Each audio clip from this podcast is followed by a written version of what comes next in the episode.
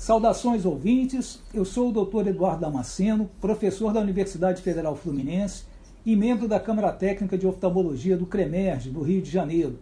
E hoje temos o prazer de apresentar para a nossa sessão de podcast a nossa ilustre convidada, a doutora Zélia Maria Correia, eminente colega brasileira a exercer suas atividades profissionais nos Estados Unidos, sobre o tema Novas Diretrizes e Terapêuticas em Oncologia Ocular.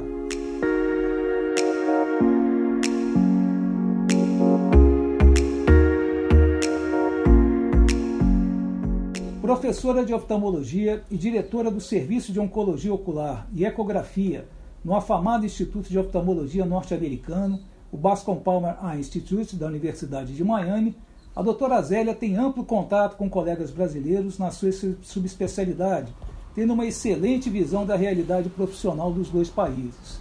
Doutora Zélia, seja muito bem-vinda à nossa série de podcast do CREMERGE. Conte-nos um pouco sobre suas atividades profissionais. Olá a todos os ouvintes. Primeiramente, eu gostaria de agradecer essa oportunidade ao doutor Damasceno, que é, tem, assim, estimulado toda é, é, vamos dizer assim, a evolução da oncologia e da oftalmologia brasileira.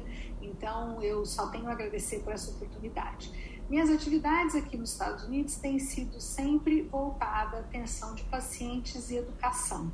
Isso é uma coisa assim que é muito, vamos dizer, próxima do meu coração, é educar e preparar a nova geração. E eu acho que essa foi uma das razões que me motivou realmente a sair até do Brasil, é poder ter, vamos dizer assim, essa capacidade de servir como ponte, né? e facilitar e levar as novidades para o Brasil.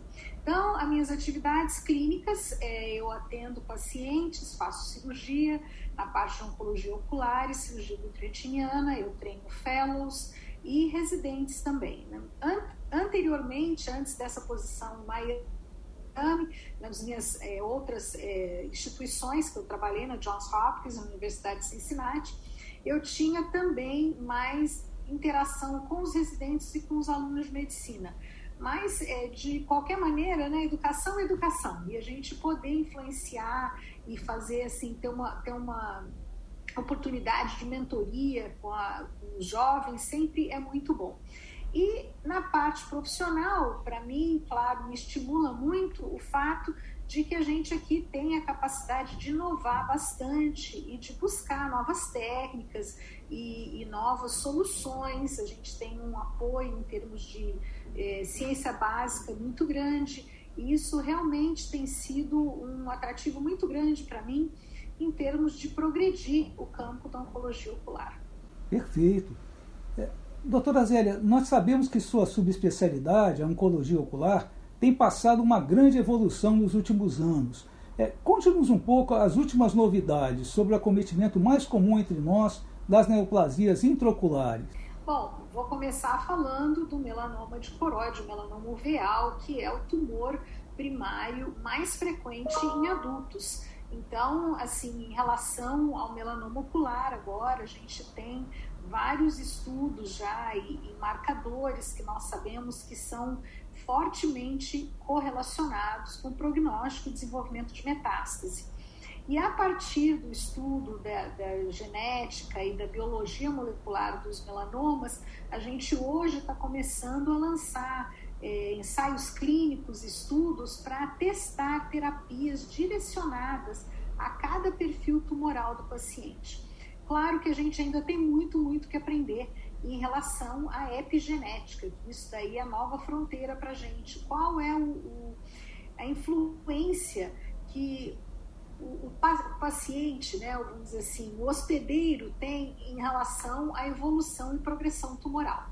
Mas eu acho que isso daí, de, de qualquer maneira, já é uma evolução muito grande numa área que por vamos dizer assim, 100 anos a gente via que não mudava a sobrevida dos pacientes e agora a gente está realmente virando essa página. A gente continua a usar muita radioterapia para esses tumores, eles são radiosensíveis, respondem muito bem, mas eu acho que é importante a gente lembrar que temos que ver o melanoma uveal como uma neoplasia sistêmica e não só uma neoplasia ocular. Então, por isso, toda essa evolução em termos de biologia molecular está sendo muito bem-vinda. A gente muito pouco tem usado hoje em dia o TTT, a gente usa mesmo como uma coisa suplementar ou complementar à radioterapia. Porque a gente viu na, no, no início, quando, quando começamos a usar o TTP, 2002, 2003, a gente começou a ver, cinco anos depois, um índice de recorrência muito alto. Considerando o fato de que a gente estava tratando tumores muito pequenos e tumores muito finos, a gente se questiona se esses tumores que recorreram eram os verdadeiros melanomas, porque nós sabemos que existe uma sobreposição muito importante entre névoos grandes e melanomas pequenos. Então a gente deve lembrar isso é, ao, aos ouvintes, né, que o, o, uso de um tratamento como o TTT pode trazer riscos de recorrência e, obviamente, né, depois que você faz um laser muito forte, que muitas vezes até tem um dano para a esclera, há um risco, se o tumor recorrer, de haver invasão escleral e mesmo invasão orbitária. Então, sempre que a gente trata um tumor, a gente tem que sempre lembrar que não é uma coisa imediata. Em oftalmologia, a gente tem uma, uma vamos dizer assim, uma visão, um aspecto do que, que vai acontecer daqui a três meses, seis meses e um ano. Em oncologia ocular, nós estamos pensando o que vai acontecer daqui a cinco anos e dez anos. Então, é uma coisa muito mais a longo prazo e eu, né, como, como disse, peço aos colegas para levarem em consideração. É, diferenciação entre melanomas e hemangiomas mas isso daí é uma coisa que os colegas sempre me perguntam, Zélia, como é que você tem certeza? E especialmente que a gente, claro, tem tratamentos completamente distintos para os dois melanomas, precisam ser irradiados. Hemangiomas são tumores benignos, né? A gente sabe que o PDT funciona muito bem, a gente tem colaborado com o pessoal da USP de Ribeirão Preto, olhando o efeito do beta-bloqueador intravítrio e como isso daí pode ajudar em termos de controlar esses hemangiomas. Então, os hemangiomas, geralmente, são tumores mais alaranjados, enquanto que o melanoma melanótico é um tumor que é uma coloração mais bege, né? É, uma das coisas que eu aprendi fazendo oncologia ocular é que você tem que saber suas cores muito bem. Então, distinguir certas nuances de cores é muito importante e distingue o bom clínico oncologista ocular. Além disso, os é, melanomas, claro, vão ter comparativamente menos fluido que os hemangiomas. Na ecografia, os melanomas vão ter uma baixa ecogenicidade interna, ao passo que os hemangiomas vão ser hiperrefletivos. Mas eu acho que, assim, para mim, termos dando a dica para os colegas que estão ouvindo, o hemangioma é um tumor que quase se, vamos dizer assim, se mistura com aquele fundo, né? Aquela, aquele canvas de fundo que é o fundo do olho. Então, aquele alaranjado que a gente vê, alaranjado avermelhado que a gente vê na retina normal, no fundo de olho normal, não na retina, no fundo de olho normal, é assim que a gente vê a coloração dos hemangiomas. E vale também lembrar que os hemangiomas, se estiverem naquela posição e, e com o fluxo de retina crônico, podem ter também metaplasia epitélio pigmentado da retina, e muitas vezes a gente pode até ver grumos de pigmento do epitélio pigmentado da retina, que seria uma hiperplasia do, do epitélio pigmentado da retina, que é reacional ao, vamos dizer assim, à inflamação por causa daquele fluido estar ali estagnado. Então, hoje em dia, para a gente é muito, muito importante, quando a gente vai tratar o melanoma, só para fechar a parte dos adultos, que a gente teste o tumor, fazendo uma biópsia aspirativa com agulha fina, que é um procedimento completamente seguro, e a gente faz então o perfil de expressão gênica, a gente testa para o antígeno específico de melanoma, que é o PRAME, e agora a gente está começando a fazer sequenciamento de próxima geração, que está definindo para a gente mesmo as mutações pontuais que determinam o poder agressivo desse tumor. Para os retinoblastomas, a coisa é um pouquinho diferente, porque o retinoblastoma nós sabemos que é um tumor que pode ser multifocal, pode ser bilateral e pode ser também associado ao que a gente chama de retinoblastoma trilateral, que é a presença do pinealoblastoma ao mesmo tempo que o envolvimento dos dois olhos. Por causa disso, a gente sabe que o retinoblastoma é um tumor mais, vamos dizer assim, complexo de controle. Crianças pequenas, crianças é, que têm muitas vezes dificuldades em termos de acesso a, a a terapia endovenosa ou intraarterial, então tudo isso tem que ser levado à consideração. É, uma coisa importante sobre o retinoblastoma, que agora a gente está assim naquela febre de fazer a quimioterapia intraarterial, tentando minimizar as complicações que a gente vê da terapia endovenosa, é muito bom, o tratamento com intraarterial é excelente, tem vários centros no Brasil que já disponibilizam dessa tecnologia, mas vale lembrar que fazendo é, tratamento com quimioterapia intraarterial, a gente não está tratando o nervo e a gente não está tratando fora do olho. Então, crianças que têm outras mutações, né, e que têm, é, vamos dizer assim, uma predisposição a tumores secundários, mesmo o retinoblastoma trilateral, não estão sendo tratadas quando a gente faz a intraarterial. Por outro lado, a gente sabe que a intraarterial permite uma concentração de droga muito mais alta do que a quimioterapia endovenosa. Então, uma coisa por outra, eu sempre digo, cada caso é um caso.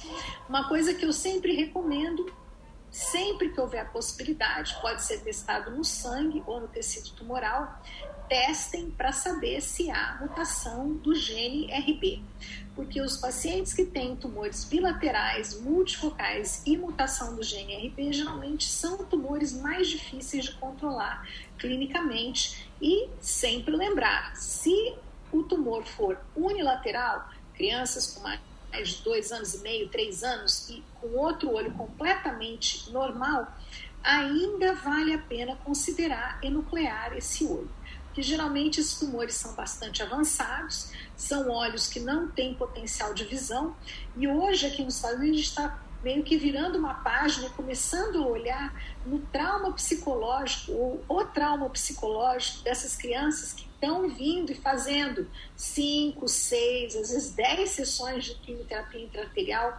vários exames sob sedação, com tratamento, com crioterapia, laser, etc. Então, muitas dessas crianças estão agora com, assim, é, com, com síndrome de estresse, síndrome de pânico, por causa de todos esses tratamentos. Então, lembrar sempre de se questionar se vale a pena fazer uma criança passar por tudo isso quando o olho não tem potencial de visão e existe um outro olho que é 100% normal. Perfeito, perfeito.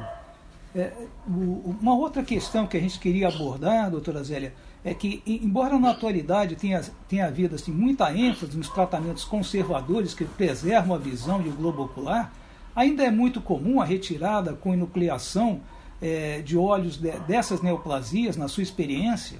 Olha, essa pergunta é uma pergunta excelente e, e claro, é muito, é, vamos dizer assim, é, ainda é uma fonte de grande debate, vamos dizer.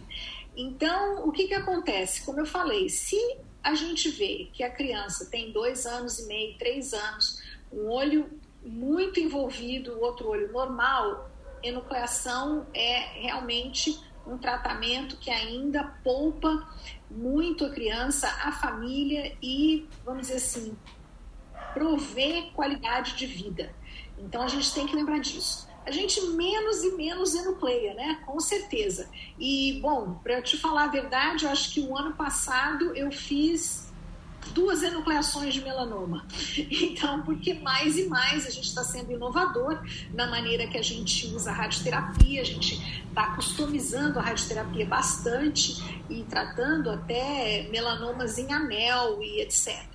Então, tudo isso está mudando diariamente, mas eu acho que é importante a gente se dar conta que em todos os tratamentos oncológicos, fora do olho, a remoção do órgão comprometido, desde que haja função do outro lado, claro, sempre é, vamos dizer, o ponto final ou o final da linha do tratamento. E, e nós, oftalmologistas, claro, nós temos aquela, vamos dizer assim, aquela cultura imbricada na nossa cabeça de que nós temos que salvar o olho, nós temos que salvar a visão, etc, etc. Em oncologia ocular, nós temos que salvar o paciente primeiro. Depois, a gente tem que salvar o paciente com qualidade de vida. E aí, depois, a gente tem que salvar o olho e salvar a visão. Então, eu sempre lembro isso para os fellows e para os residentes, que quando a gente faz oncologia ocular, a gente tem que mudar um pouco o nosso enfoque. É, uma coisa que eu eh, tenho sempre receio de falar, né, quando a gente conversa sobre retinoblastoma, foi um ponto aqui que a gente discutiu previamente, é falar sobre retinoma. Então, gente, retinoma é um diagnóstico de exclusão. Recentemente eu revi um caso de um colega que acabou tá sendo processado aqui nos Estados Unidos porque viu uma, uma menina com um tumor branco solitário, periférico, fez os dois lasers e aí chamou de retinoma e mandou a criança para casa. O que aconteceu é que um ano depois o tumor reativou e a criança acabou perdendo o olho, porque ficou muito avançado, semeadura vítrea, etc. Então, retinoma é um diagnóstico que a gente faz quando você vê um paciente adulto com uma lesão branca discreta, sem qualquer, vamos assim é, dizer, sem qualquer outros riscos, sem semeadura, sem vasos sanguíneos proeminentes, etc. Então, é, muito cuidado quando usar essa terminologia. De novo, a oncologia ocular é uma área que a gente tem que ser mais vigilante e a gente tem que muitas vezes ter condutas mais agressivas do que a gente tem normalmente na oftalmologia. Então, de novo, vale, vale lembrar para os colegas que isso daí é um diagnóstico de exclusão. Você está acompanhando um tumor 5 anos, 6 anos, 10 anos depois, não mudou? Ah, então talvez você possa agora chamar de retinoma, mas fora disso, eu recomendo tratar como se fosse um retinoblastoma. E, e como tem sido o aspecto, doutora Zélia, dessa prevenção em termos de neoplasias intraoculares, assim, é, tem, tem, tem, tido a, algum tipo de treinamento especial? A gente sabe que aqui no Brasil a gente tem cada vez mais, a gente treina mais os residentes para fazer diferenciação, principalmente de melanomas pequenos e, e nevos coroideu. É, como tem sido isso na, na sua experiência? Olha, a gente, claro, sempre quer que os nossos eh, jovens oftalmologistas, os nossos residentes, nossos fellows, sejam excelentes clínicos e tenham a capacidade de diferenciar da melhor maneira possível esse tipo de lesão.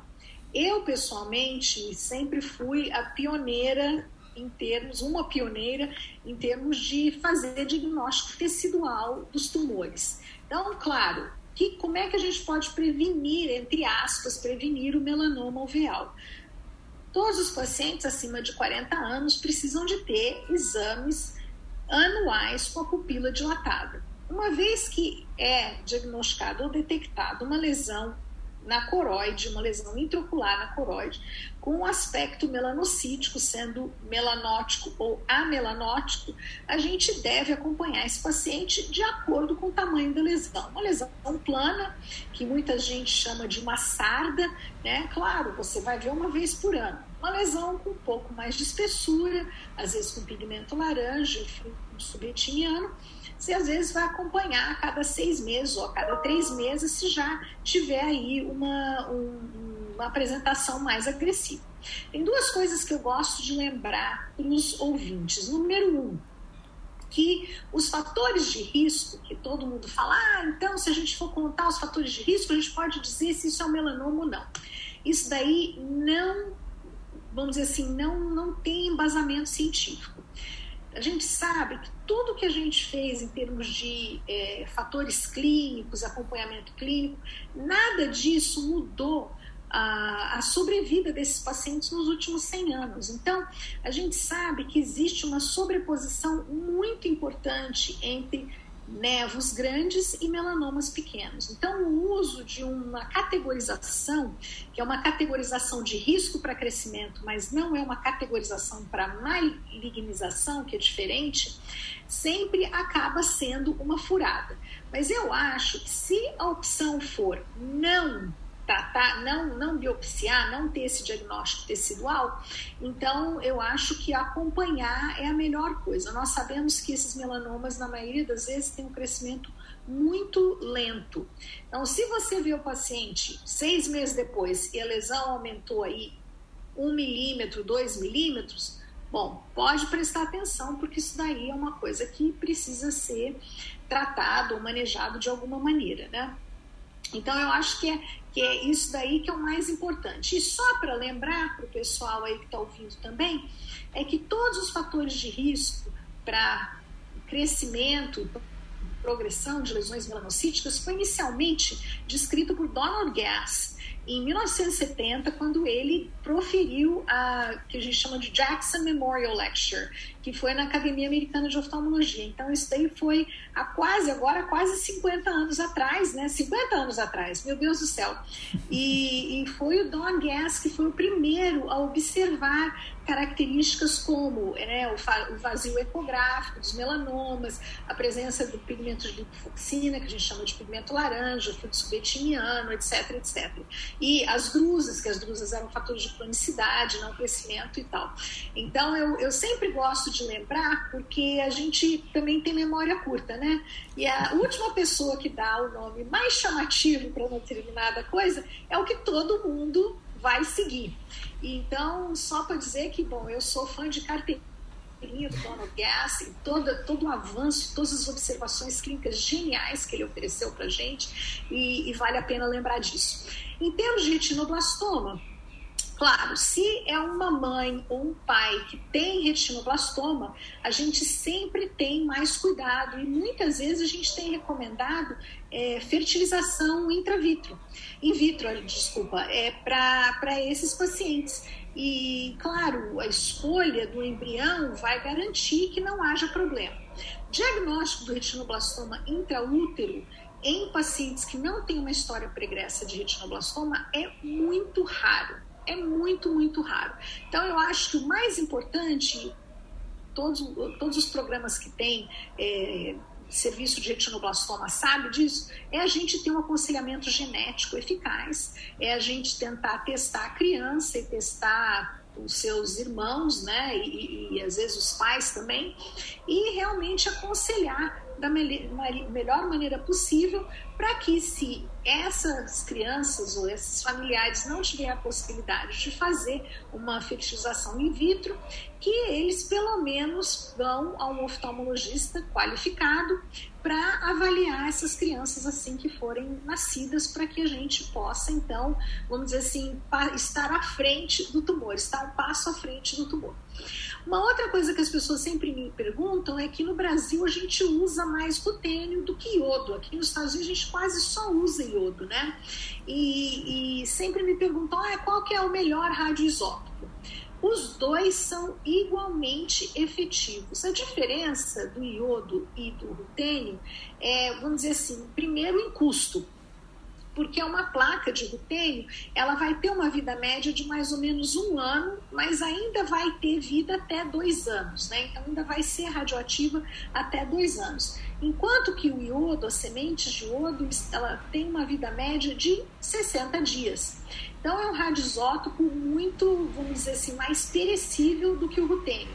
O rutênio, por essa razão, é um, um radioisótopo que é mais acessível financeiramente. Uma outra coisa que é interessante é que o rutênio, por causa da configuração das placas, ele não consegue tratar tumores que sejam muito mais do que 6,5, 7 milímetros de espessura. Então, isso daí limita um pouco as nossas opções em termos de tratamento. Enquanto o iodo, a gente muitas vezes, dependendo do tamanho da base tumoral, a gente pode tratar tumores aí 9,5 até 10 milímetros de espessura. Agora a gente está puxando, né, empurrando a situação bastante. Mas essa daí são, vamos dizer assim, as duas diferenças mais importantes. Uma outra coisa é que o rutênio perde capacidade muito rápido, perde poder, né? O, a gente chama de energia muito rápido. E aí é que vem essa limitação em termos de espessura. Por quê? Porque se a gente quiser alcançar uma espessura muito alta, a gente vai fritar a esclera do paciente. A gente vai ter necrose escleral, o olho pode até perfurar espontaneamente. Tem, vamos dizer assim, uma, uma escleromalácia induzida pela radiação. Então, é isso daí que é importante né, para a gente saber. Para tumores pequenos, eu vou dizer, o rutênio é excepcional. É realmente ótimo, porque é uma placa bem mais fina, uma placa que os pacientes se sentem muito mais confortáveis, especialmente se você pega a placa logo que ela vamos dizer assim, que ela foi carregada e que, que foi comprada, né? É, às vezes o tratamento é de algumas horas, né? Às vezes não dá nem 24 horas de tratamento e o paciente já está tratado. Então, também vale a pena lembrar que o oncologista ocular nunca trabalha sozinho. Né? A maior parte dos colegas oftalmologistas, eles têm lá a sua clínica separada, etc. O oncologista ocular tem que ter um patologista que seja de confiança, um oncologista clínico, tem que ter um radioterapeuta, tem que ter... É, geralmente né, o pessoal que faz a parte de serviço social, muitas vezes uma psicóloga, um coordenador, etc., porque é uma, um tratamento assim bem multidisciplinar, né? E não precisa nem de falar, claro, quando a gente está tratando criança, que aí envolve a família, envolve irmãos e cuidados em casa, etc., que fica bem mais complexo. Perfeito. E, e, como tem sido, doutora Zélia, a, a, sua pesquisa nesse campo de neoplasia intraocular atualmente? Olha, é, a gente está fazendo, a gente está com muitos estudos no momento, né? A gente está fechando o estudo número 3, do, número 2, desculpa, do Grupo Colaborativo de Oncologia Ocular, que a gente chama de CUB, do Collaborative Ocular Oncology Group. E, e esse grupo é formado por 24 centros aqui nos Estados Unidos e nós estamos validando agora o uso de sequenciamento de próxima geração, não só para a gente é, determinar o risco de desenvolvimento de metástases nos melanomas, mas também para a gente identificar a necessidade e a frequência dos, é, dos exames de monitoramento para metástases. Vale a pena a gente dizer para os colegas aí que aqui a gente não usa mais função hepática para monitorar metástases, porque muitas patologias podem causar alterações de função hepática e dar falsos positivos. Então, vale mais fazer uma ressonância do abdômen e às vezes mesmo um raio-x de tórax é muito mais é, informativo do que fazer então é, um, um, exame de sangue, uma função hepática. Outros estudos que a gente está participando, nós fomos um dos centros que validou o Tebentafusp, que o Tebentafusp, aqui o pessoal está chamando de TEB, é a primeira droga que está sendo aprovada pelo FDA para tratar melanoma uveal metastático. Então, isso é um, vamos dizer assim, um avanço e uma fronteira que a oncologia ocular está rompendo, né, após tantos e tantos anos de nenhum, vamos dizer assim, de nenhum achado, de nenhuma, nenhum progresso nessa área. Eu, pessoalmente, me sinto muito orgulhosa de fazer parte dessa geração que está puxando esse desenvolvimento e que está realmente, vamos dizer, inovando em termos de melhorar a sobrevida dos pacientes. Outras coisas que a gente está fazendo, nós temos dois estudos clínicos, ensaios clínicos aqui. Um é um, estudo preventivo, né, um estudo preventivo, que a gente está usando inibidor do LAG3, que foi mostrado como uma mutação e uma alteração genética muito prevalente e um, vamos dizer assim, uma resposta é, bem importante para os melanomas é, da, da. Então, tem esse estudo, a gente também está olhando imunoterapia, e agora nós estamos para abrir mais dois estudos com infusão hepática para um, e uma outra olhando uma medicação nova que chama crizotinib. Então, tem todos esses estudos que a gente está fazendo. No campo de retinoblastoma, nós estamos olhando alguns receptores diferentes, né, hormonais e tal, para ver se esses receptores têm alguma influência na progressão e na rapidez de, vamos dizer assim, de disseminação desses tumores. Então é isso. E a gente está sempre inovando na parte cirúrgica, claro, a gente está fazendo muitas cirurgias intraoculares para tentar melhorar os resultados visuais e melhorar a qualidade de vida dos pacientes. Perfeito.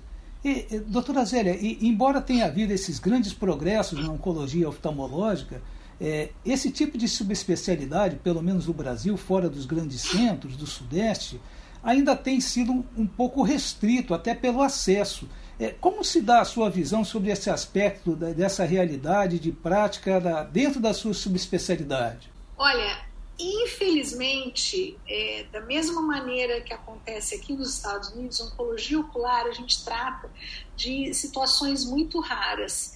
E não existe uma maneira de um profissional especialista e 100% dedicado à oncologia ocular de montar o seu serviço no centro pequeno.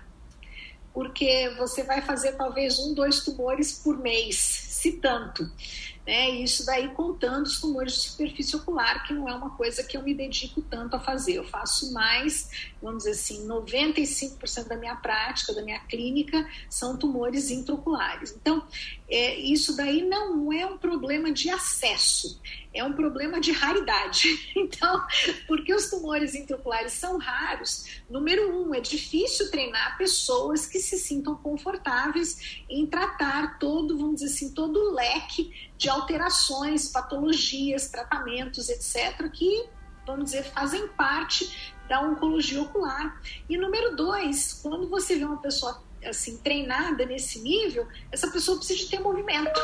E não é questão de particular ou privado ou nada, é simplesmente esses tumores são raros e não há, vamos dizer assim, número de pacientes suficiente para manter uma pessoa assim é, ocupada, né? E, e, manter todo aquele é, é, né, o treinamento e todas as habilidades atuais, atualizadas e correntes. Então isso daí é uma coisa que acontece aqui nos Estados Unidos também. Aqui eu vou dizer para você, como eu disse, 24 centros num país desse tamanho. E isso daí incluindo um centro do Canadá. E, e, claro que alguns desses centros, né, mais ou menos uns três a quatro deles, são mais é, é, ocupados e os outros têm pouquíssimos casos. Então acho que não é não é uma, uma coisa de representação, é mais é mais mesmo sobre é, o n de pacientes, o número de pacientes. Perfeito. Bem, doutora, eu queria lhe agradecer aí pelo seu precioso tempo empenhado junto aqui à nossa série de podcast do Cremerge. Lhe desejamos muito sucesso. Realmente, você assim é, é uma, uma, uma visão nossa de todo. Acho que todo, todo médico brasileiro, oftalmologista, ele se, se vê muito a, a respeito dos Estados Unidos. Então, ele vê você assim como um aspecto de uma uma qualificação muito, muito grande. Muito obrigado aí pela, pela, pelo seu tempo disponível. Eu é que agradeço, queria assim dar um, um alô para todos e dizer que estarei no Congresso Brasileiro de Oftalmologia em Natal, estou indo presencialmente apoiar a oftalmologia brasileira, nunca me esqueço de onde eu venho e vou dizer que os oftalmologistas brasileiros estão extremamente bem treinados e que a gente pode fazer a diferença em casa mesmo. Então, eu acho que o mais importante em termos de oncologia ocular é ter certeza que todos os colegas se sintam equipados para fazer um diagnóstico correto, muitas vezes para encaminhar o paciente, porque, como eu disse, precisa de um centro multidisciplinar. Mas é, o importante é você saber diferenciar e saber ter um grau de detecção muito alto e muito preciso para então atender os seus pacientes da melhor maneira possível. Agradeço muito o convite e essa oportunidade. Obrigada. Perfeito, muito grato.